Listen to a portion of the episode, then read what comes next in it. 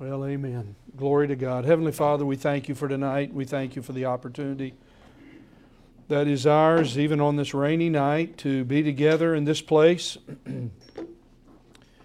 to meet together around your word. We pray for those who, who cannot be with us, who join us online. We're so glad that they're able to do this. We're glad that we're able to do this together and use these advancements of technology for the glory of God and for the gospel. We have much to learn about what it means to come before you and draw near to you and worship. We have much to learn about how to prepare ourselves and present ourselves and then come to you. We pray that as we open the book of Exodus tonight, as we as we seek to learn again, and many of us have read these things many times in this group that I have, and they, we're knowledgeable of these things, but again, we ask that the Holy Spirit would open our hearts and minds to these truths in a real and new way. We desperately need to know and understand the importance, the greatest importance of all, just as our brothers and sisters have done, of drawing near to you, singing praise and giving thanks to your name, Lord Jesus, and honoring you with our lives. So we pray tonight that you might teach us from your word. In Jesus' name we pray. Amen. Good, good to see all of you, and I want you to look at several places. Find your place, first of all, in Exodus 25. Uh, that's where we'll be tonight as we continue. Now we'll begin the process of looking at the tabernacle as God gave to Moses the directions and pattern for the tabernacle. Uh, so find your place in Exodus 25, and then if you'll hold your place there, I'd like for you to also look at two other places. Uh, the first of these is in the Gospel of John. If you'll go to the Gospel of John, and those of you who are joining us online, may the Lord bless you. Uh, we miss you. We thank you for your feedback. We thank you for sharing with us what uh, what you need. If you need things, if you have a prayer request, please let us know so that we can uh, follow up and help you in any way we can. And that's also for all of us who are in this room together. So we come to these famous words in John chapter 4. Um, so this is the Lord speaking with the woman from Samaria when he wanted a drink of water and it turned into a a tremendous conversation. Can you imagine this woman who goes to get some water in a terrible uh, lifestyle condition and she meets the Lord Jesus Christ? And so, not knowing who she's speaking with, she makes this comment about midway through as he talked about uh, the Lord saying, I'll give you the water that will make you never thirst. She, I perceive, this is 19, 419, I perceive that you are a prophet. Our fathers worshiped in this mountain. She's a Samaritan. And you people say that in Jerusalem is the place where men ought to worship. And Jesus said to her, Woman, believe me, an hour is coming when neither in this mountain nor in Jerusalem will you worship the Father. Verse 22 You, will, you worship what you do not know. As Samaritans, we worship what we know. Salvation is from the Jews. Now, verse 23 and 24, famous words, but we need them tonight. But an hour is coming, and now is when true worshipers will worship the Father in spirit and in truth. For such people the Father seeks to be his worshippers. God is spirit, and those who worship him must worship him in spirit and in truth. Our Lord mentions to us three very important, vital truths about worship as we, as we begin now to unfold and look in detail at the tabernacle, this original place where God met with his people for worship and Israel learned what it is to worship God. Well, the Lord reminds us here true worshipers worship the Father in spirit and in truth. Did you see that? And hour's coming now is true worshipers will worship the Father in spirit and in truth. And then he says, 23, very important, for such people, this is an astounding statement. For such people, the Father seeks to be his worshipers. Who does the Father, God the Father, seek to be his worshipers? Those who are true worshipers are those who worship in spirit and in truth. And then God is spirit.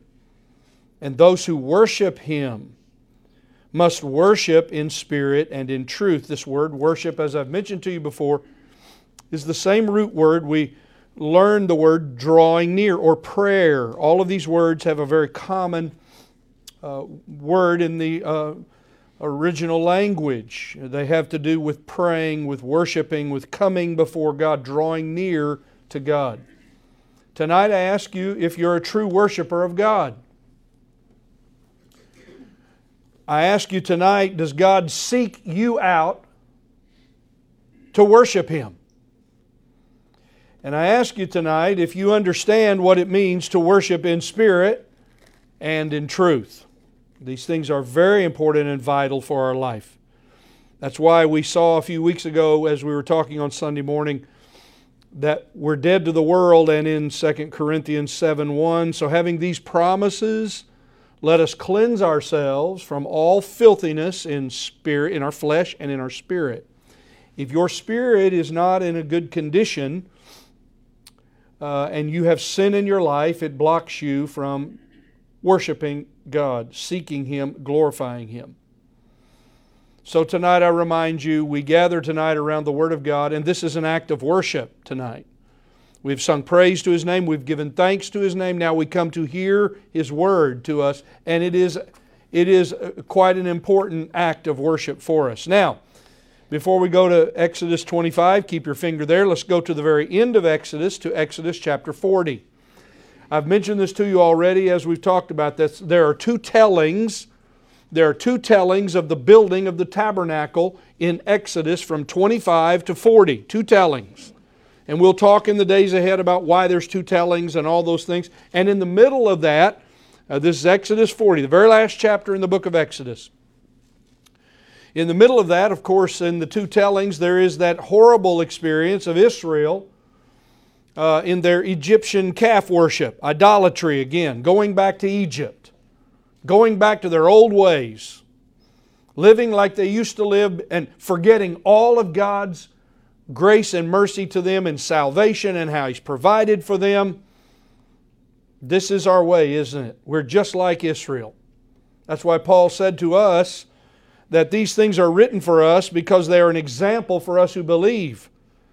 And they're a warning to us uh, so that we might not do the things that Israel did as God's people born, in, born again through Jesus Christ. Now let's read these wonderful words so, where's all this going? All this detail about sockets and boards and, and uh, uh, hangings and linens and, and uh, skins and tables and gold and where's all this going?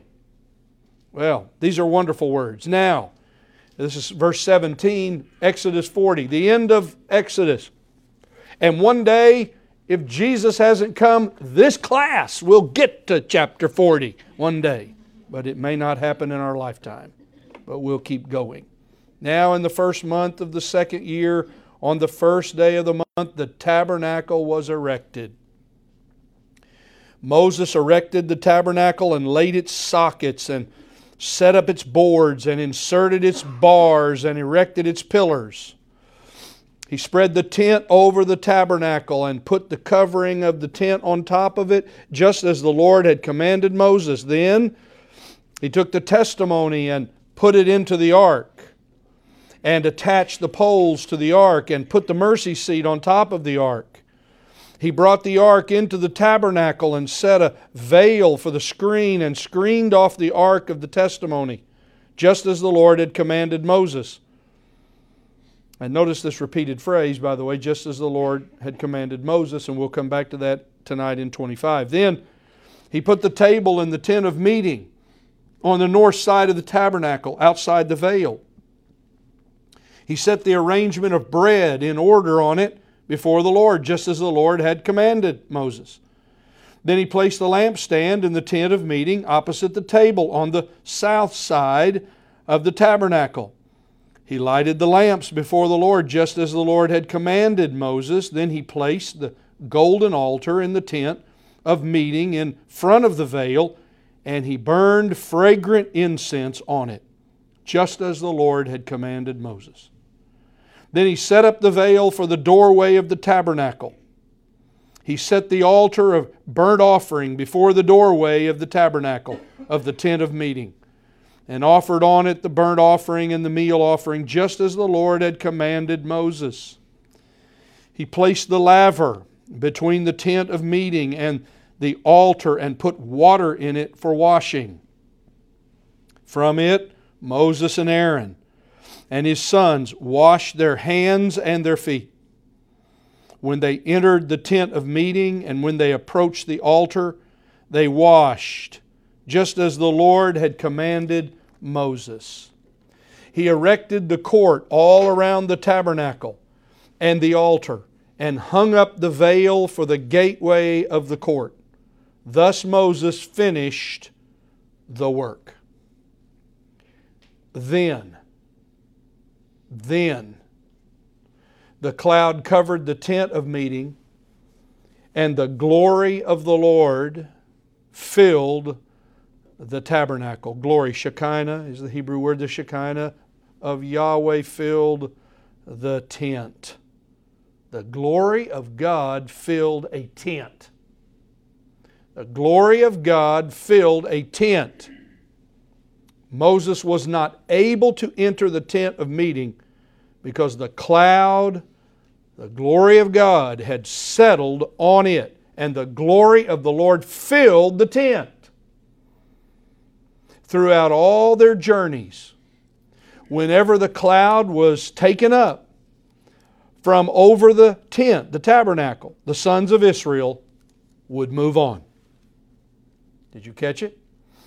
Through all their journeys, God's people in the wilderness, whenever the cloud was taken up from over the tabernacle, the sons of Israel would, would set out. But if the cloud was not taken up, up, then they did not set out until the day when it was taken up. For throughout all their journeys, the cloud of the Lord was on the tabernacle by day, and there was fire in the tent by night in the sight of all the house of Israel. So we see this glory of God now dwelling among God's people in this tent, this movable tent, this, uh, this uh, tent with no real external beauty, this wilderness tent, and the glory of God is there in the tent. Well, all the furnishings must be were had to be put in place, all of the requirements had to be done. So now we're back to Exodus 25. Find your place back there. And today we'll be looking at uh, these very important things that God revealed to Moses regarding the earthly pattern of the tabernacle that reveal the glory of heaven and the Lord Jesus Christ. I call this, when you look at the tabernacle, it is not only the place of worship, and by the way, we saw Moses worshiping with Aaron and the others as those who were the representatives for Israel. Israel there, but they stood in there, they stood in the place as those who represented them and they worshiped. They went through the act of worship as God has designed it for, uh, for Israel. And the glory of God came. So there is worship, there is the act of worship, and there's the glory of God that comes with it. I'm going to say this to you again. Whenever we meet for worship, do we experience the glory of God? I think some of us have this wrong. We think the idea of glory of God is we're going to have some spectacular experience or emotion. Uh, we're going to, I'm not saying that doesn't happen. We're going to, uh, we're going to be uh, somewhat uh, uh, overwhelmed by something. The reality is that as we worship, we experience the glory of God by His presence, by His spoken word, and by what the Holy Spirit directs us to do. Do you understand the glory of God that's attached to worshiping God? Or is it just for us all an act of performance? It's something we do, but we do not see the, the connection between they worshiped and the glory of God came. Well, these are important lessons for us. So we, we have the tabernacle, my dear brothers and sisters, to remind us it is a, my way of saying it, and I've given it to you in the outline, it is our glimpse into heaven.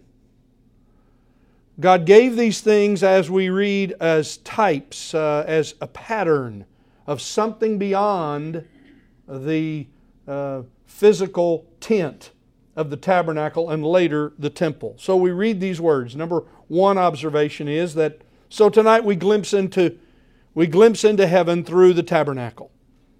So let's take our minds and think about this tabernacle on earth and what it teaches us about heaven beyond and the glory of the Lord Jesus. And we'll have that meditation and thought a lot in the days ahead. Well, I read familiar words to you, first of all Exodus 28. Uh, 20, 25 verses 8 and 9. Let them construct a sanctuary for me, God says to Moses, that I may dwell among them. Verse 9. According to all that I am going to show you as the pattern of the tabernacle and the pattern of all its furnitures, just, just so you shall construct it. And then in chapter 26, I've given it to you there on your outline. You don't have to turn there. But then you shall erect the tabernacle according to its plan, which you have been shown in the mountain. Then Stephen, in his sermon to the religious leaders who soon were to stone him to death, says, Our fathers had the tabernacle of testimony in the wilderness, just as he who spoke to Moses directed him to make it according to the pattern and he uses the Greek word tupos. It is the word for type, which he had seen. So, this Hebrew word pattern, remember the Old Testament is written in the Hebrew language, the New Testament is written in the Greek language. So, we as English readers must understand these words and these definitions. That's why sometimes I'll take the time to give it to you so that we understand the meaning of it. So, our English Bibles generally use the word pattern. Well, the word pattern, this Hebrew word pattern, means image or likeness. So he says to him, uh, according to all that I'm going to show you, Exodus 25 9, as the image, as the image, the pattern or the likeness that you have.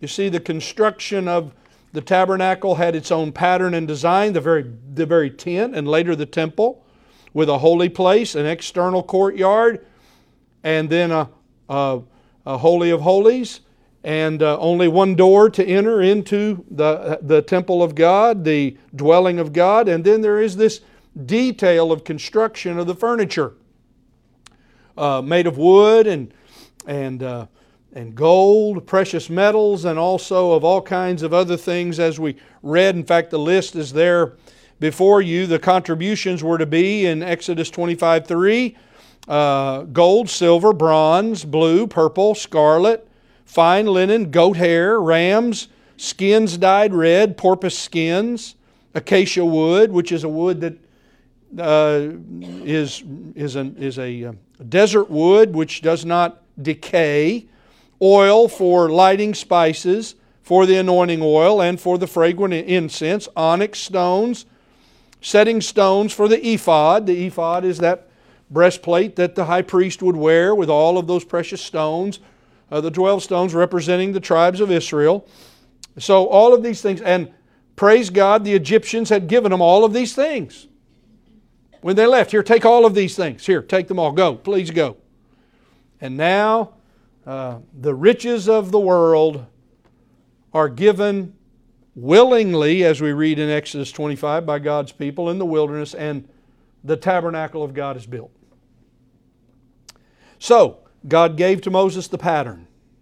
This pattern represents something beyond. It is a pattern of something, you see, it's the image of something that's real. It's the shadow. It's that which reveals something beyond uh, this physical tent. God, number two, commanded Moses to construct it according to the exact image. And this is Exodus 25 40 uh, it's right there in front of you. See that you make them after the pattern for them which was shown to you on the mountain. The artists weren't to have any kind of uh, you know, artists can be somewhat creative sometimes. Well, give me your idea and I'll flare it up. No flaring it up. No fancying it up. No, you're to do it exactly as God has given it to Moses. This is what you're to construct, and you're to do it to this detail. That is the way God works. As I've mentioned to you before, God knows every detail of our lives. He is a God of exactness, He is a God of perfection. He has put all things in order. Why today aren't you glad that the, the wonderful orbit of our earth is just, and the earth is tilted just right so that we're not frozen to death or burned alive? Aren't you glad? Of course, if you're an evolutionist, the cosmic smoke and dust caused that to all happen, didn't it? And it's just perfect. No, we worship and serve the perfect God who does all things perfectly. Perfectly. Teach your children. God is a God of perfection and exactness. We need a little bit more exactness in our Christian lives. The tabernacle is a pattern and image of the realities and glories of heaven. Now I take you to Hebrews. I've got it on your outline. Hebrews 8, verses 1 and 2. I'll just read it to you. Now, the main point in what has been said is this We have such a high priest. Believers have a high priest who has taken his seat at the right hand of the throne of the majesty in the heavens. A minister, please notice the language now, a minister in the sanctuary, and I've given you the note below. The, the, the Greek word is hagios, it's the word for holiness, holy. A minister in the hagios and in the true tabernacle or tent in the hagios and the true tent which the Lord pitched, not man. The Lord Jesus is our glorious high priest, alive today in the glorious place called majesty, the majestic place of holiness, where the presence of God is, and heaven. Oh, go there in your minds. We should spend more time there in our minds. We don't think about it. Heaven, thinking about heaven's just not for old people. Thinking about heaven is the responsibility of every believer. Look, it'll take you out of despair. It'll help you live with joy if you think about heaven beyond this world. Hebrews 8 5. These things serve as a copy, the word is. The word is copy or representation, and a shadow, which is also the word image. I added those two words from to, to help you with the language. Cast by light of the heavenly things, just as Moses was warned by God when he was about to erect the tabernacle. And we're quoting here from, he's quoting from Exodus 25. See, says the Lord, that you make all things according to the pattern which was shown to you on the mountain. You see, a shadow is cast because of a light. And the light of God, the glories, the realities of heaven, were given in a pattern for Moses to design and build. Think about heaven, my friends, more often than you think about earth. Think about the glories of what's happening in heaven. Uh, I thought Levi would go on with it. Blessed be the God and Father of our Lord Jesus Christ, who's caused us to be born again to a living hope, so that we might experience our inheritance, which is imperishable, undefiled, reserved for us in heaven. Aren't you glad about that tonight? Those are the things of heaven. There's nothing to rival it on the earth. And then the tabernacle is a pattern for us, an image also of the glory of the Lord Jesus Christ. I've repeatedly given you this verse, but again tonight we'll see it very simply uh, in this chest called the ark. It's the word is chest uh, with wood and gold, and the Word became flesh and tabernacle, dwelt among us. He lived temporarily among us uh, in his first coming, and we saw his glory. You see, just like there was glory that came on the tent of the tabernacle, John and the apostles and all that were around were amazed. The demons, every all of all of those who had association with the Lord Jesus, they were amazed by what he said. They were amazed by what he did. They saw his glory. Glory as the only begotten of the Father, full of grace and truth. And then I remind you of Paul's words there at the bottom of the page, Colossians 2 9. In our Lord Jesus Christ, in Him all the fullness of deity dwells. All right, a glimpse from a glimpse of heaven from earth, the furniture of the tabernacle. Uh, we put on the back page of your outline, there's a, a picture of the ark, and you can see it for yourself. There's lots of renderings, there's so much. There's so many artist renderings of all of these pieces of furniture. I'm not going to try to give you all of those in the days ahead, but I would encourage you to look at them again. It's always good to look at them. Here's this little chest. First, it was just a common tent, and now it's just a little chest. That, that's what we're reading here, beginning in verse number 10. They shall construct a chest of acacia wood, two and a half cubits long, and one and a half cubits wide, and uh, one and a half cubits high. Notice, uh, two and a half long, and one and a half wide, and one and, and, and one and a half high. Wide and high, the same.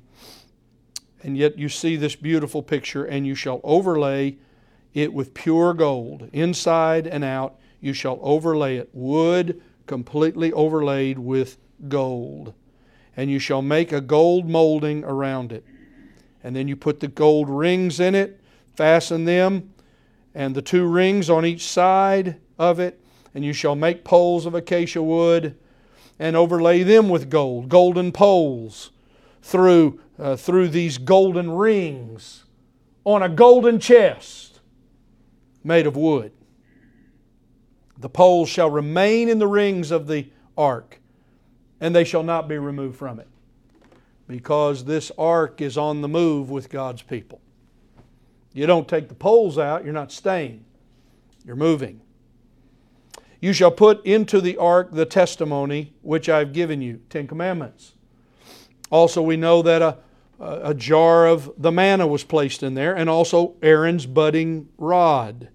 You remember there was a controversy about who were the true priests of Israel, and they all laid out their, their each tribe laid out their rod, and lo and behold, uh, Aaron's rod budded and produced fruit.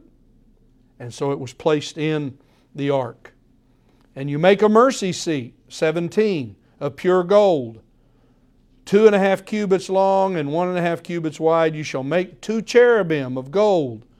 Make them of hammered work at the two ends of the mercy seat. Make one cherub at one end and one at the other, and you shall make the cherub of one piece with the mercy seat at its two ends. And the cherub shall have their wings spread upward, covering the mercy seat with their wings and facing one another. And the faces of the cherub are to be turned toward the mercy seat. You shall put the mercy seat on top of the ark, and in the ark you shall put the testimony which I shall give to you. Then, look at these again, sweet words of the Lord, then I will meet with you. This is God's desire to meet with us. I ask you again tonight, my dear brothers and sisters, I know I repeat myself, but have you met with God today? Have you met with God today? You might have met with a lot of people. You might have met with your, your, your dear ones at home and family. You might have met with strangers. But have you met with God? Have you met with God? We're only changed as we meet with God. Uh, there I will meet with you, and from above the mercy seat, from between the two cherub which are upon the ark of the testimony, I will speak to you about all that I will give you in commandment for the sons of Israel. You see, God meets with the high priest at the ark of the covenant, the throne of God. The ark is always called the throne of God. It is the place where God meets Israel. This chest with all of these testimonies of God's care in providing His Word, His, His promise of priesthood, His promise of provision through the manna. All of these things are in the chest. The chest reminds us of the full provision of, of God and His Word to us. And then God meets with the high priest at the mercy seat. And there, that is the place called propitiation. Now, I don't want to spend, a lot of people spend a lot of time on this word. This Hebrew word is a word that basically we use the, the, the fancy English word propitiation. It's the word. It's There's a lot we could say about it. I don't want to get into that except to say this is what mercy seat means it means satisfaction. The word can mean the place of covering sin. That's what happened in that sacred Holy of Holies. On top of this chest that embodied all of these glorious things God had provided for Israel and promised them, there was this gold uh, top on it and there, there, the satisfaction for sin was made by the sprinkling of blood by the high priest annually on the Day of Atonement. I read, I didn't give it to you in your notes, Leviticus 16 14. The priest shall take some blood, sprinkled, uh, sprinkle and sprinkle with his finger on the mercy seat eastward God is a God of exactness. God is a God of detail. God is a God of clear direction. He shall take the blood, sprinkle with his finger on the mercy seat eastward. And in front of the mercy seat, he shall sprinkle some blood with his finger. One, two, three, four, five, six, seven. And not a word is spoken by the high priest while he is in the Holy of Holies. The only thing you hear from the high priest is the jingling of the bells at the bottom of his robe, lest God kill him for his sin and they have to drag him out by a rope that was also tied to his ankle. Oh, the jingling of the bells and the sprinkling of the blood. There are no words in the Holy of Holies, the blood speaks. That's what we have here. The mercy seat is that place of the throne of God. Sometimes the mercy seat is called the footstool of God. The, the, David in the Psalms speaks of this often. Oh, how David loved the tabernacle, but how he longed for the temple, that dwelling place. And you know what God said No, you're a man of blood, your son will build it. But David prepared it all. But then the angels. We do not have descriptions of the uh, cherubim. There are some who speculate, well, the, you know, you have Ezekiel, you have places. I believe that the reason we do not have the detail of this is because they most likely would have been become idols. You know, we have the why we have the cherubim. Uh, the cherubim find themselves at east of Eden, guarding, uh, guarding the Garden of Eden. No man comes back in. Man has violated the right to be in the Garden of Eden. The cherubim are there. The cherubim are used in acts of judgment. They are those who are, who are there in the presence of God. But I want you to see, look at this wonderful, beautiful picture of the, of the position of the cherubim. Oh, go with me and remember when you worship God, the angels see. The angels see, they are a marvel, they are amazed. I've given you some of this in just a moment. They're amazed at the act of salvation that is ours in Jesus Christ. What did Paul say? God did not put his hand on the angels.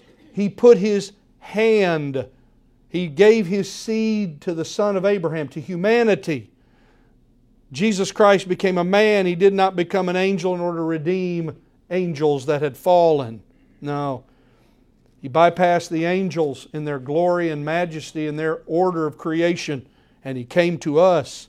Look at these cherubim in their position. They're of gold, hammered work, one at each end of the of the mercy seat, and you make the cherubim of one piece, and the cherubim have their wings spread upward, uh, covering the mercy seat with their wings and facing one another, and their faces are to be turned down at the mercy seat. Yes, adoration, but I believe it's more than that. I believe it is the gaze of the angels in wonder at the glory of God that He satisfies sin through the sacrifice of blood. And I've given this to you um, here in some verses about angels. Uh, 1 Peter 1:12 It was revealed to them that they were not serving themselves that is prophets but you believers in these things which you now which now have been announced to you through those who preach the gospel to you by the Holy Spirit sent from heaven things gospel things gospel things into which angels long to look.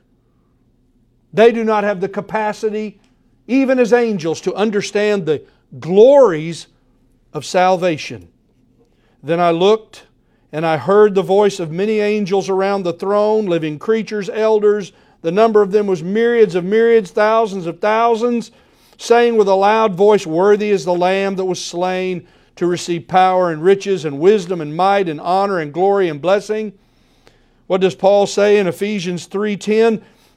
Listen, the manifold wisdom of God might now be made known through the church to the rulers and the authorities in the heavenly places. The church of the Lord Jesus Christ demonstrates to the angels the unbelievable, glorious wisdom of God in saving people. That's what the angels look at and are amazed by. They stand in awe and worship and glorify God, and as these cherubim represent, they are in the presence of God in humility and holiness. They bow, and yet they are gazing at the blood sprinkled. One, two, three, four, five, six, seven times. And then the high priest leaves. Then we read of the, now we come out of the holiest place. You notice that these uh, these words describe for us worship and the most intimate place where we meet God in the presence of God in the holy place around this chest covered with gold and this mercy seat. I cannot help but think we come to the throne of grace. This is what a beautiful picture of the throne of grace, is it not? To find mercy that's what we do when we draw near to God. And every saved man and woman in this room, you don't come to God through the Lord Jesus Christ one time for mercy. You come to God for mercy every day. Every day. We keep coming for mercy. The table of showbread. Now there's a table set up in this tent. A table. All of us good southern people would love. There's a table here. And there's bread here. So in Exodus 25 30, we read these, these, uh, these words. In 23, you shall make a table of acacia wood. And then he gives the measurements of it. And uh, you shall make a rim of handbreadth around it, and the four rings of gold. And, and again, you go through, you shall make the dishes and the pans, its jars and the bowls. These are all the these are all those uh, elements that must be used in the work of the priests in the holy place. Now, outside of the Holy of Holies, we come to see there's a table set. There's a table set, and you shall set the bread on the presence, the, the bread of the presence on the table before, before me all at all times. So we read uh, this detail of Leviticus 24. You shall take fine flour and bake 12 cakes with it, and you shall set them in two rows. So on this table, there are now two rows of bread, six in each row, on, pure, on a pure gold table before the Lord. And it shall be for Aaron and his sons, and they shall eat it in the holy place. They eat in the holy place. We saw this before, and I was trying to make a point about it that uh, all of God's uh, these elders, they saw God and the glory of God. And as they saw God and His glory, they ate in the presence of God in glory. They ate with God in His presence. Now we see these priests, these priests who go about, they all go into the holy place and do their regular pattern, which we'll talk about in detail as we get to the sacrifices and the processes, but now they eat in the holy place, for it is most holy to him from the Lord's offering by fire, his portion forever. You see, the table was made on which meal offerings were continually, continuously laid before the Lord. I've given you this in the notes. And every Sabbath, uh, they, would, uh, they would change these things out. The bread is called the bread of faith. The literal Hebrew word is uh, the bread of face or presence. You know, we, we find this all through the um, Psalms about the face of God. It is the presence of God because it was set before the presence of God. So, before the presence of God, now God has set a table. You have pre- prepared a table before me in the presence of my enemies. God has set a table in His house, and the bread is there. And the priests of God eat the bread in the presence of God. Does it sound like the table of the Lord? Does it sound like this very special thing we do that some look at as some uh, ritual that we just hurry up and do quickly? No. You see, Jesus Christ is the bread of life, and God provides for His people the bread of life. And believers come to the table of the Lord because we are all now His priests. And as priests of God, born again, we, we've, been, we, we've had a table spread before us. And praise God, one day we'll eat in the glory of God at the marriage supper of the Lamb. And I wish I had time to elaborate. But I go on to the golden lampstand, the menorah. I have four minutes to do this. The menorah. The menorah. You know about this. the most famous symbol of all of Jewish life. The menorah. And this, this, this description comes to us in 37. You shall make its lamps seven in number. Oh, what does the priest do?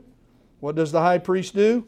With his finger in the sacrifice of the blood of that innocent one? One, two, three, four, five, six, seven. And now, now, on the other side of the holy place, there is a lamp.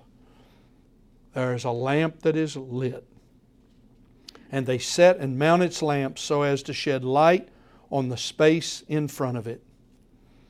See that you make them after the pattern for which they were shown to you on the mountain. So you see, the lampstand provides light, and what do we learn from the glory about this of the glory of the Lord Jesus in heaven? Well, God created, God created light.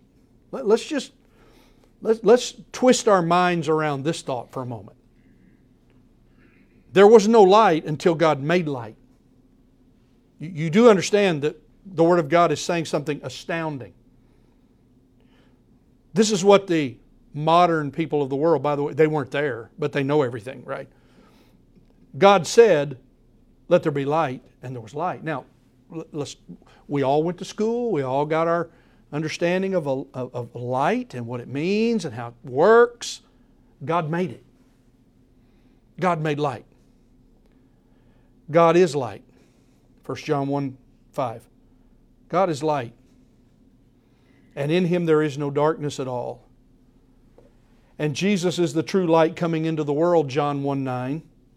There was true light which coming into the world, and heaven is lighted by the presence of God, and there is no need for a sun. Should I read it to you? Revelation 21 23. It's there in your notes, and the city has, the heavenly city has no need of a sun or a moon to shine on it, for the glory of God has illumined, illumined it, and its lamp is the Lamb of God. And believers walk in the light.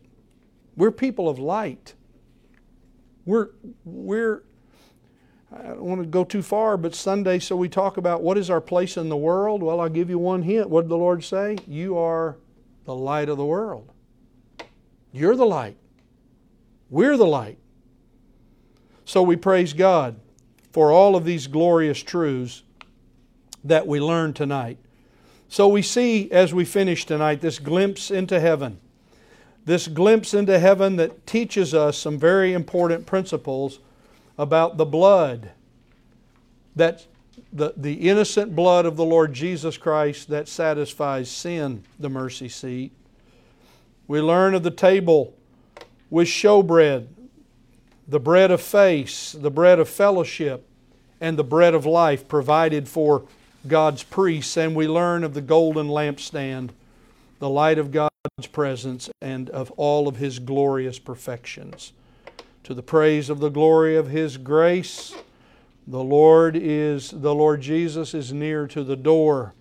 I remind this church, I will try to every time I speak, the Lord Jesus is nearer to the door today than when we when I said it last Sunday. The Lord is nearer to the door today. He is soon to come, and I pray that you would join me as we always say, Come, Lord Jesus. Amen.